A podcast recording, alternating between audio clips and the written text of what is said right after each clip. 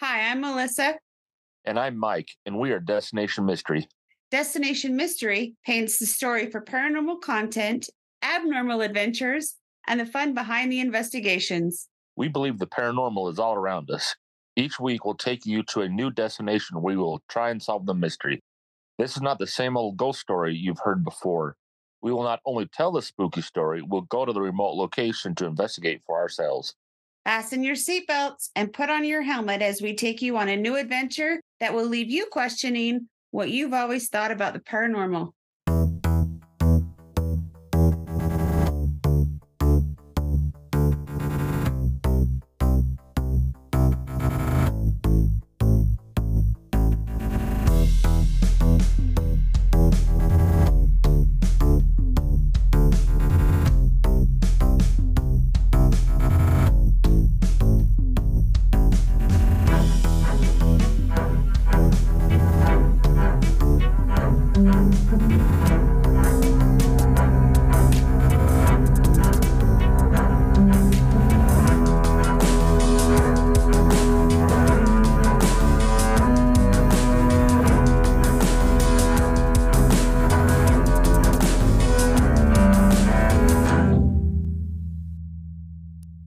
Are listening to Mystery Media Group. Yay! This is an introduction from Michael Freeman from his this is about his dad. Paul Freeman was an American Bigfoot hunter who claimed to have discovered Bigfoot tracks showing dermal ridges, which are fingerprints. The plaster casts Freeman subsequently made were convincing enough to be considered critical pieces of evidence by anthropologist Jeff Meldrum of Idaho State University and Grover Krantz of Washington State University, who put considerable time and resources into studying them. On June 10, 1982, Freeman sighted a Bigfoot near Walla Walla, Washington, which he described as being nearly eight feet tall and covered in reddish brown body hair. In 1994, Freeman captured a Bigfoot on videotape near the Blue Mountain regions of northeastern Oregon. Michael Freeman took his dad's research and turned it into a book. His hope is that someday his dad gets the recognition he so rightfully deserves. The database in this book has been collected and cataloged, not just by Paul Freeman, but all known evidence. What many don't know is that Paul had a network of researchers and years of research documented. It wasn't just one really cool video. His father's evidence was well documented, as you can see in this book. As many Bigfoot researchers would conclude, Paul Freeman was the best Sasquatch tracker of all time.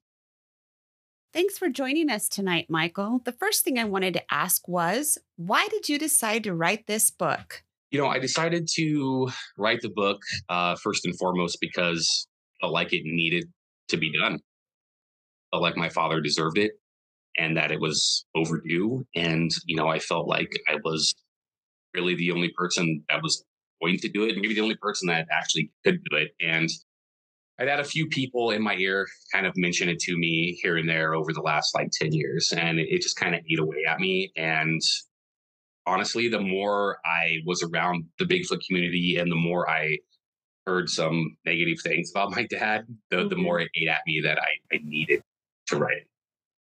And the book is pretty amazing. It's called The Bigfoot Files, and it is loaded with pictures, evidence, field reports, the QR codes. Tell us about the QR codes and and why you decided to put those in. Um, well, actually, that was Doug Hajicek's idea. Mm-hmm. Um, you know, when the book came around, and I, I talked to Doug Hajicek, and he agreed to help me do the book. Initially, I was going to take my father's audio recordings that he did in private, you know, of his story. I was going to transcribe them as written chapters in the book. And Doug Hajicek said, "Oh no, no, Michael. You know, I have the technology to do this. You know, let's put his voice in there and let's let everybody hear him talk." And I am so glad that he had that idea and we got to do that because it's my favorite part of the book. Mine too. Really fun to be able to hear your dad's voice talking about it. Much more enjoyable, I think, than reading a transcript. I um, would agree. It's much more enjoyable, um, you know, and I did all the audio editing you know, for that. I didn't want to send the tapes to Hangar One Publishing. Right. So I had to sit and listen to my dad talk over and over and over about all these things. And um, aside from hearing his voice say, "Oh, there he goes," in you know his footage, I hadn't heard him speak since he died in 2003. And so it was emotional for me to do that. It was probably the hardest part was to to do that. Um, second hardest part, I guess, probably was was to write the ending of it. But um, you know, and I wrote the ending. Uh, my sister Linda passed away last June, uh, June fifth, in a motorcycle accident, and she was killed. And it was the next day, actually, well, the next night. It was about two a.m. and I, I just couldn't sleep, and I was laying there, and my boys were all asleep. My wife was work; she's a nurse, and uh, I couldn't sleep, and I couldn't sleep, and it just hit me, and I got up and I wrote the into the book, and short and sweet. You know, it's not long, but um, that was emotional as well. You know, it, it wasn't an easy process. It, it was it was hard for me. Yeah, I can imagine. Sorry to hear that. It's not anything anybody wants to go through for sure. Uh, no, it's not. Uh, and my my sister was killed on my youngest boy's birthday. Oh man. So I, I have a double anniversary, I guess, for yeah. some happy times and some sad all together. Oh, you know, that's but terrible. You know, um, on page 19 of your book, you mentioned how generous your father was and that he would give anybody the shirt off his back if they needed it. So tell us just a little bit more about your father's character. Yeah, I mean, you know, when I was growing up, my dad was Superman to me. And you named the chapter Superman, correct? I named the chapter my very own Superman because, you know, that's how I viewed him. Um, and I always just thought that he was all in bulletproof and he was invincible. And there was always these great stories about him. And growing up, he was just this person that you were in awe of, you know? But my dad was, you know, he was, he was hardworking and he was honest. And I don't think what most people realize is, is how actually nice my father was because he was very large. You know, he was six foot five, 260, 280 pounds, you know, later in life. He was very intimidating, um, you know, to be around. And he had this big, deep voice.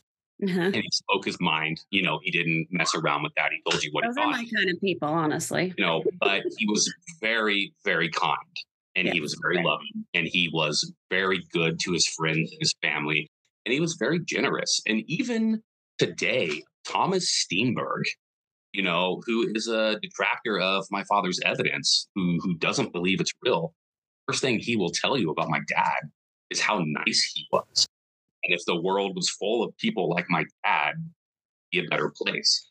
You know, and, and that says a lot right there for someone yes. who isn't a fan of, of like his, you know, his evidence. And uh, we don't see eye to eye on that, but the utmost respect to Mr. Steenburg you know, for, for keeping that attitude and always saying that. I, I really do appreciate it. That, and and I let him know that, you know, as well. But um, yeah, you know, my dad used to go to the elementary schools and give presentations on things. Are you serious? He used to help kids with presentations. How fun! Um, and I believe there's a picture in my book of him and, yep. and uh, a student, you know, Jenny Fisher, that he helped with the presentation. And my dad was well known for giving things away. You know, uh, casts and photos and even a hair sample and stuff like that here and there. And as a matter of fact, we don't have all the casts that were ever taken. Can't right. find some of them. And it's because he gave them away to somebody. Um, and so we don't know where they are. They're sitting in someone's garage someplace. Um, I don't even actually, know what, they have, what they're sitting on. Just this past summer, Cliff at the North American Bigfoot Center was contacted by a woman who donated a cast there that my dad gave her. Um, and it's a cast from 1987, and it's a cast from of Wrinklefoot. Um, and no one oh, has ever seen it before. about Wrinklefoot. Yeah, no one, no one's ever seen the cast. I'd never seen it. Cliff had never seen it. Jeff Meldrum's never seen it. Um, and so we just just last year got a brand new cast that we we didn't know existed. And what's different about Wrinklefoot? Well, Wrinklefoot's uh, first and foremost of all my dad's evidence of all the cast. I have a, a soft spot for Wrinklefoot for some reason. He seems to be my favorite of the individual Sasquatch in that area. Uh-huh. Uh, she was named such by Grover Krantz. He named her Wrinklefoot due to some strange scarring or wrinkling pattern that she has on on the soles of her feet, uh-huh. um, which kind of differentiates her from from everybody else. He believed that she was probably an older female, and he had found what he thought were dermal ridges and even some like you know, sweat pores in those casts. That is arguable. But we talk to, there's some people that don't believe that. But we do know that there's water striations at least, and I believe it was Chilcutt that found scarring on her feet. But Wrinklefoot has um, very distinct feet. He Mhm. has very wide place toes uh, that seem to be very long. Her pinky toe is a little offset, and she has kind of a squared off big toe. She's very distinctive, so you know Wrinklefoot when you see when you see her track. And part of what I do now in regards to Bigfoot research is trying to figure out who everybody was. When I say who, I mean the individual Sasquatch in the Blue Right. Mountains during my dad's time, what their relationship was, what their place was, and, and when they were around. And uh, we get Wrinklefoot in 1984 at a place called Table Springs, and that's the first things we get of her by my dad. And we get Wrinklefoot again in 1987, and we have Wrinklefoot again in 1988, and then she's gone. Um, and we don't see her again until I believe, at least, and it's something I'm working on right now, 1992 Oh, and we don't have a cast, but we have some visual evidence, uh, some video of some tracks and some pictures. I believe they are real, and it's something I'm I'm trying to match up right now. But I would put her at four years after wow. the last time we thought we had seen her, and Right. we believe at least that you know they travel in family. Mhm. least the females do. That's what I believe. The video evidence shows that. And so I'm also trying to figure out like where Wrinklefoot's place is in Right. regards to Jill and if they're like older and younger sister, or if they're mother and daughter, if they're Oh, non-related yeah. females that are just both mates. Um, I would I would like to, you know, someday maybe try it try and figure that out, which is probably never going to happen. But it is something that occupies But occupies my you- mind. you get a team together of researchers and, and scientists and someone like Dr. Meldrum who knows footprint better than anybody. And maybe you can figure all that out. And I think it's awesome that you can name the individuals and be able to place them back to where you saw their first print. You know what pr- or what individual belongs to that print. That amazes me. Uh, we know that about my father's evidence. Yeah, Right. uh, for the most part. For the most part, and a, a lot of the the tracks are very distinctive anatomically, and Mhm. a few of them, like Wrinklefoot and Big Jill as well, Yeah. you can recognize them immediately. Um, and and Big Jill also is very individual because Big Jill has what is called Morton's foot Mhm. and I believe you heard me talk about this uh, in Pocatello, and I even Uh-huh. asked Dr. Meldrum a question from the audience. But uh, Morton's foot is where your second toe and your third toe, both of them, are longer than the big. toe. Uh-huh. Yep. Not to be confused with uh, what I, I I believe it's Roman's toe or whatever, where it's just Uh-huh. the, the second toe is longer, but it's the second and third toe is longer than the big toe. And Jill has this on her left foot only. That's crazy. And so when we find tracks of Big Jill and you see this, and it's always in the left foot, and of Uh-huh. course it doesn't show up in every step because it depends on the position of the toes and the Right. substrate, you know, and, and all those conditions that affect the track. Uh, but probably every instance of Big Jill tracks, and I think we have three times we've seen Big Jill that we know of for sure. All three times there are tracks that show this Morton's foot, and you can see it very plain. And it just so happens where she Yeah. in the tracks in the deluxe video um, that are on the trail. And so we know her immediately when we see her. Yeah, that's who that, you know, and then, you know, you measure them when they're 13 and a half by, you know, five and a half. And yeah, that's her. And we know Wrinklefoot, you know. Yep. And then aside from that, it gets a little, you know, wishy washy. We have at that time what we think is big male who's about 17 and a half inches. And we only have a couple instances of those tracks being and so we don't really have a big enough base example, you know, of that individual's track to really say, yeah, this is, you know, the same individual. We see it repeated. But we do with Wrinklefoot and we do with Big Jill. And also with Big Jill, you know, she left the tracks at Mill Creek Road in 1991, the seven mile way. Yeah. Um, she left tracks at Deduct. She's the one that's in my father's footage. And she is the one that left track Five Points in 1996 that my Wow. dad took Jeff Meldrum to. Um, aside from that, she was also known before my dad ever cast her in 1991 by Wes Sumerlin, who had already seen these tracks for years and was familiar with this individual. He had named it Big Jim, uh, not taking into account, you know, possibly a female, but based Right. on size, and the database we have of the tracks. And for so many years, we've seen these tracks and they're, they're not changing in size.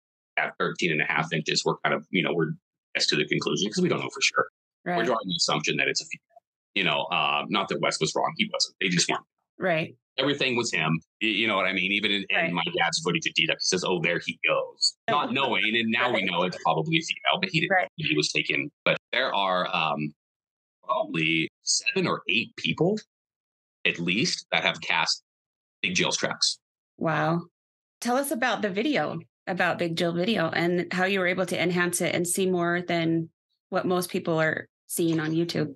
Yeah, well, I mean, again, you know, that's the Hajiceks. That's Doug Hajicek, Alex and Blaine Hajicek did a lot of technical work. They used um, forensic editing and they really brought it to life. They were able to slow it down a lot, zoom it in, clear it up, and bring us, you know, some images that we couldn't really see before. You know, most notably to me, at least, is the tree hide section, what we call the tree hide section of my dad's video, where after she walks from right to left in front of the Douglas fir, she seemingly disappears and then reappears. But now we know that, you know, she's not disappearing. She's hiding behind the curving well. her body. Uh, there's a curved branch projecting from the tree, and she's yeah. curving her body in the exact line with that branch to hide herself. And, you know, actually turns her head second time in the video that sequence and something you can see before. And of course, with the enhanced video, we've also got a better image of the infant, the juvenile, maybe whatever you want to call it. You know, at the end there, that's that's being picked up, and you can see the, the articulating legs and the feet, and what appears to be the baby climb onto her back is, is what it looks like, um, at least. And what I think now is uh, an image of her picked it up with one hand. Yeah. Um, she seems to pick it up with her left arm, and her right hand actually swings backward. Another thing that we've recently discovered, um, and this was discovered by Cliff Barackman and uh, an employee of his, was that uh, after that sequence and she disappears, we can now see some moving black pixels in the trees that seem to off over the hill into the ravine. Appears to be just maybe the crown of of her head. Of her head. Um, it's something that we we for. But, uh, do credit to Cliff and his team for finding that. You know, and I always wondered why she popped out because she was hidden so well. Why did she show herself? But my thought was okay, if she had a baby she was trying to protect, I bet she popped out to scare him to let him know that she was there. Yeah, I mean, and that is one of the things of debate. There are people that look at the footage and they say, well, why would she just show herself when she right. could have went the other direction? Uh-huh.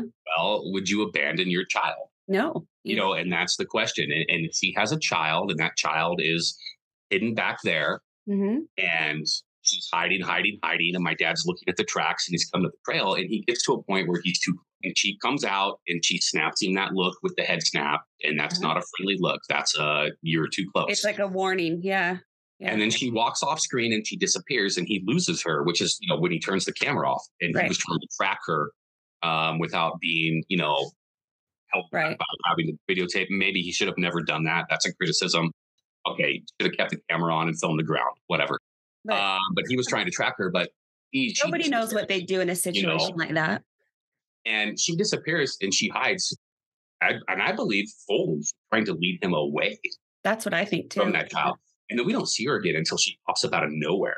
Yeah. To grab that baby and then heads back down. Now, what most people don't realize, and you wouldn't know this unless you've been to the site, uh-huh. when he disappears off camera to the left after the tree hide, about 15 yards that direction is a ravine that drops off. That's about 12 to 15 feet deep. Sheesh. It drops right off. And that's actually where the spring runs through, D-Dug's spring. Uh-huh. Um, and so she had to only go about 15 yards and there's some debate on this too, because we're not sure what direction she went. And honestly, we're never going to know. I mean, right. that's that's no. the truth. Right. Um, and there's there's two possibilities. She could have taken a direct line to the baby, mm-hmm. hiding in the trees or whatever, and my dad, you know, never saw her, and until she pops back up, or she could have dropped off into that ravine and moved down that and come right back up to where that baby is because after she grabs the baby, you know, now with the moving black pixels that we can see that she does drop into the ravine. Yeah. And so we know that she goes there after the baby. We're just not quite sure how she gets back to the baby. And there's a little debate there because um, some people doesn't think that if she has enough time to go down the ravine. And it must have been a more direct line. I actually, uh, a good friend of mine that lives down there, uh, a gentleman by the name of Mike Casey, hmm and, and he's a, a researcher as well. Uh, but he he lives down there in Richland, which is really close to Walla Walla, and I introduced him to Dar Addington, and, and they became friends, and, and they've been going up there and some stuff. Like that. But he actually went up there and he strapped a GoPro to his head, and he walked the exact same route that she Mhm. walked. He dropped into the ravine, Uh huh. and down the ravine, and came back up where we think from the landmarks the baby was, and it only took him four minutes. Oh. Now, I'm presuming that, you know, a Sasquatch, she would have been able to do it much quicker. Oh yeah. that. And as a side note, the person that was with him, that was filming with a video camera from a different location up top, actually where my dad would have been standing during the video, never heard him make a sound the entire time. Really? Wow. It's just the, the the way you know the trees and the ravine and, and nature Uh-huh. swallows up noise or whatnot. But I thought that was interesting that he was able to do it that quickly without even being familiar with. So it's entirely possible that she did the same thing. So it is entirely possible that she did the same thing. And we do think when my dad turns the camera off to track her before he finds her again, at least a minute, we think the camera's off. And it, I, I think right now the estimate is anywhere between one to five minutes, probably. Uh, so a couple minutes. I think she has more than enough time to do that. Sure. Sure. Um, but I will admit, you know, and, and again, no one's ever going to know which Right. direction she went. And maybe it's not even important, but I do think about these things. It's right. so, right. Well, I would too. I mean, after I saw that video, I was like, you know, trying to decide, decipher it, but it was quite amazing. And then I remember just getting chills when I saw that baby climb on her back. I was like, oh, that's why she stepped out. you know, That was my thought. I would have done it if I was a mom trying to protect my kid. It's pretty amazing. And one of the nice things about the new enhanced footage is without it even being zoomed in or slowed down, Uh huh. you can see that now. You can Yeah. picking that baby up uh, just at normal speed, um, at normal distance in in the new footage, you know. And you can in the original master as well. It's just not as clear, and so there's always been some debate on You're not quite sure what she's not. Yeah. that is actually what was happening. And I even myself, and I've said this publicly a lot of times um, on every interview I do, I even myself for years, I had the stance of like, I don't think there's a baby in this footage. I don't think that's what's going on. Uh-huh. Um, but you know what? I came around really quickly when the evidence was presented to me and it was cleared up to show me what was going on. Yeah. Um, and you know, I wish other people would do the same thing as well when they're presented with evidence that they would come around and they were, would admit, you know, okay, I was wrong. I am uh, 99% convinced at this point, Oh, you know, yeah. absolutely, that that's what it is. And I challenge people all the time. And I watch watched that. it over and over and over again. Yeah, I challenge people all the time. If you watch it and you don't think it's a baby, fine. Then what is it? Tell me what it is. And Right. nobody, nobody can tell me what It's not a backpack. So, you know, Yeah. I, I think the only um the only answer that's been given to that, bringing Thomas Steenburg again, I believe something suggested that it could have been like a puppet or something like that. Um, Puppet. if I'm not mistaken. yeah. But um, you know, Yeah, I don't think so. But um, you know, a really cool thing about the book too that I wanted to mention is that you've got evidence in there, like tons of track evidence, but you've got the handprints that you talk about in there. You've got the um the hair samples that you talk about. Um, is there anything else that you can think of that's in there that would be of importance for people to go in and look? I mean, we see a lot of footprints, we see a lot of video. None of it's very good. Yours is good, but you know, we don't see a lot of the handprint or the hair samples or anything like that. yeah, well, the handprints are, you know, nice. The handprints are, are super important, and we don't see enough handprints. And I believe, and I believe it's in the book as well, that's uh, handprint that it, it was the knuckle print. My Yep. dad was in 82, the third handprint that had been found. Um, it was only the second time that uh, handprint had been found alongside with accompanying footprints Yeah. you know, on that as well.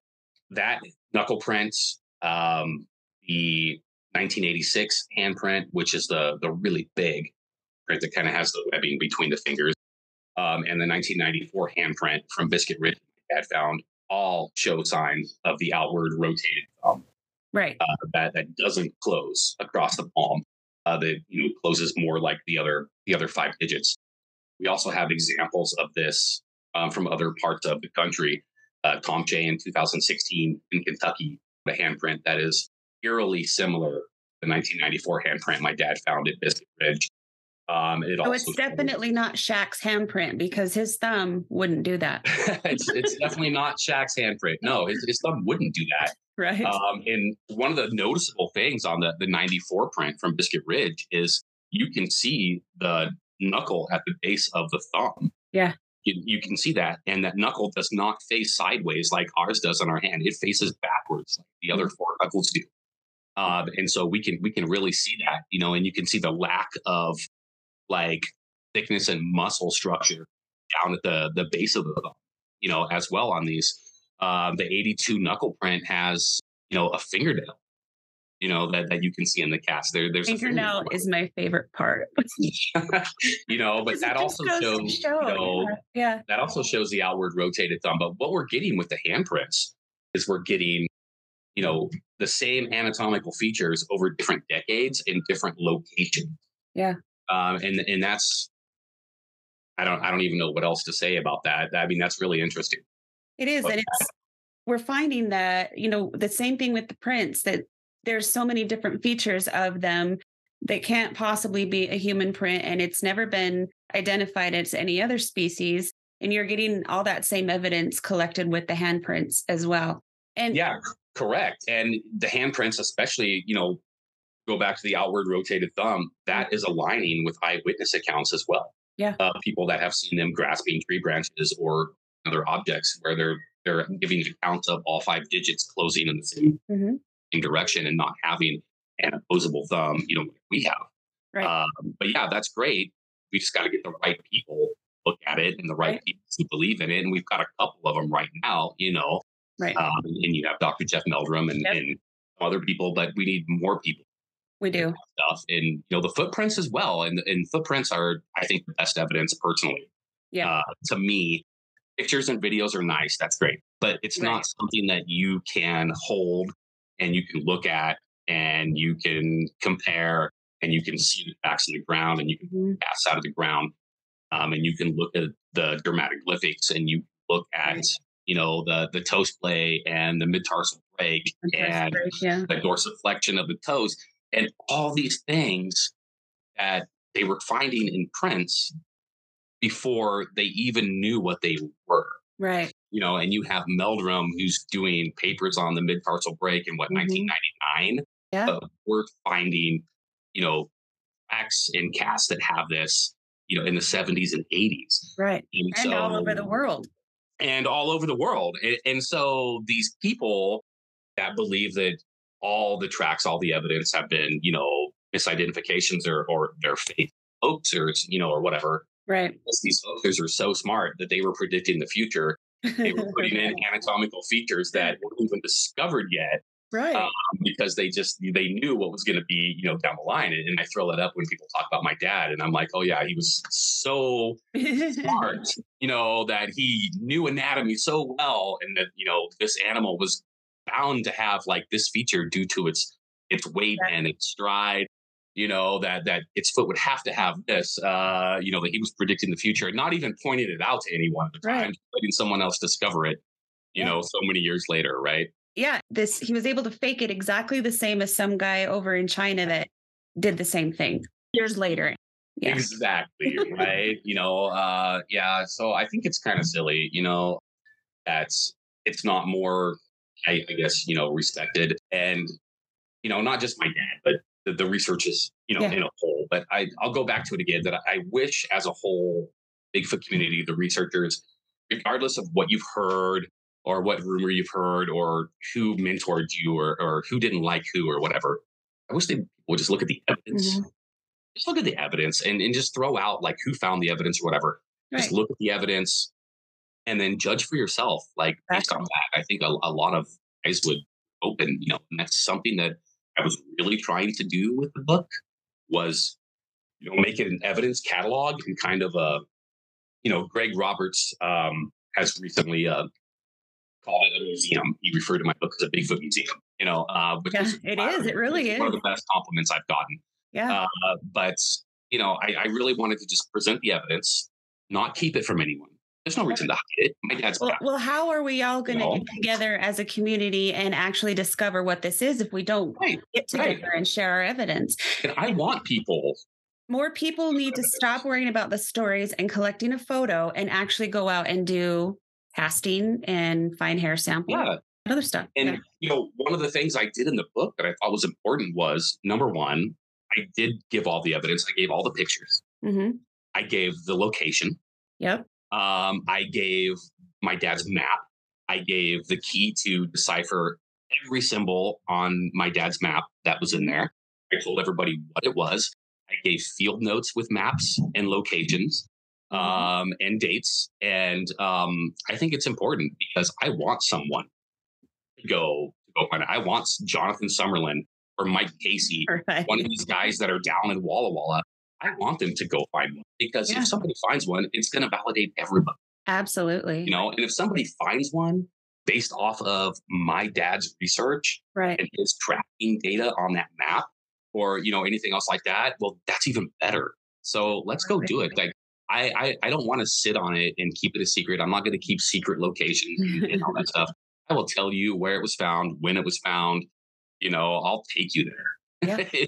if, yeah. that's if that's what you you want, you know, I'll tell you the the anatomical features of, of these tracks. I'll tell you that uh, Morton's foot on Big Jill is genetic and it's inherited. Right.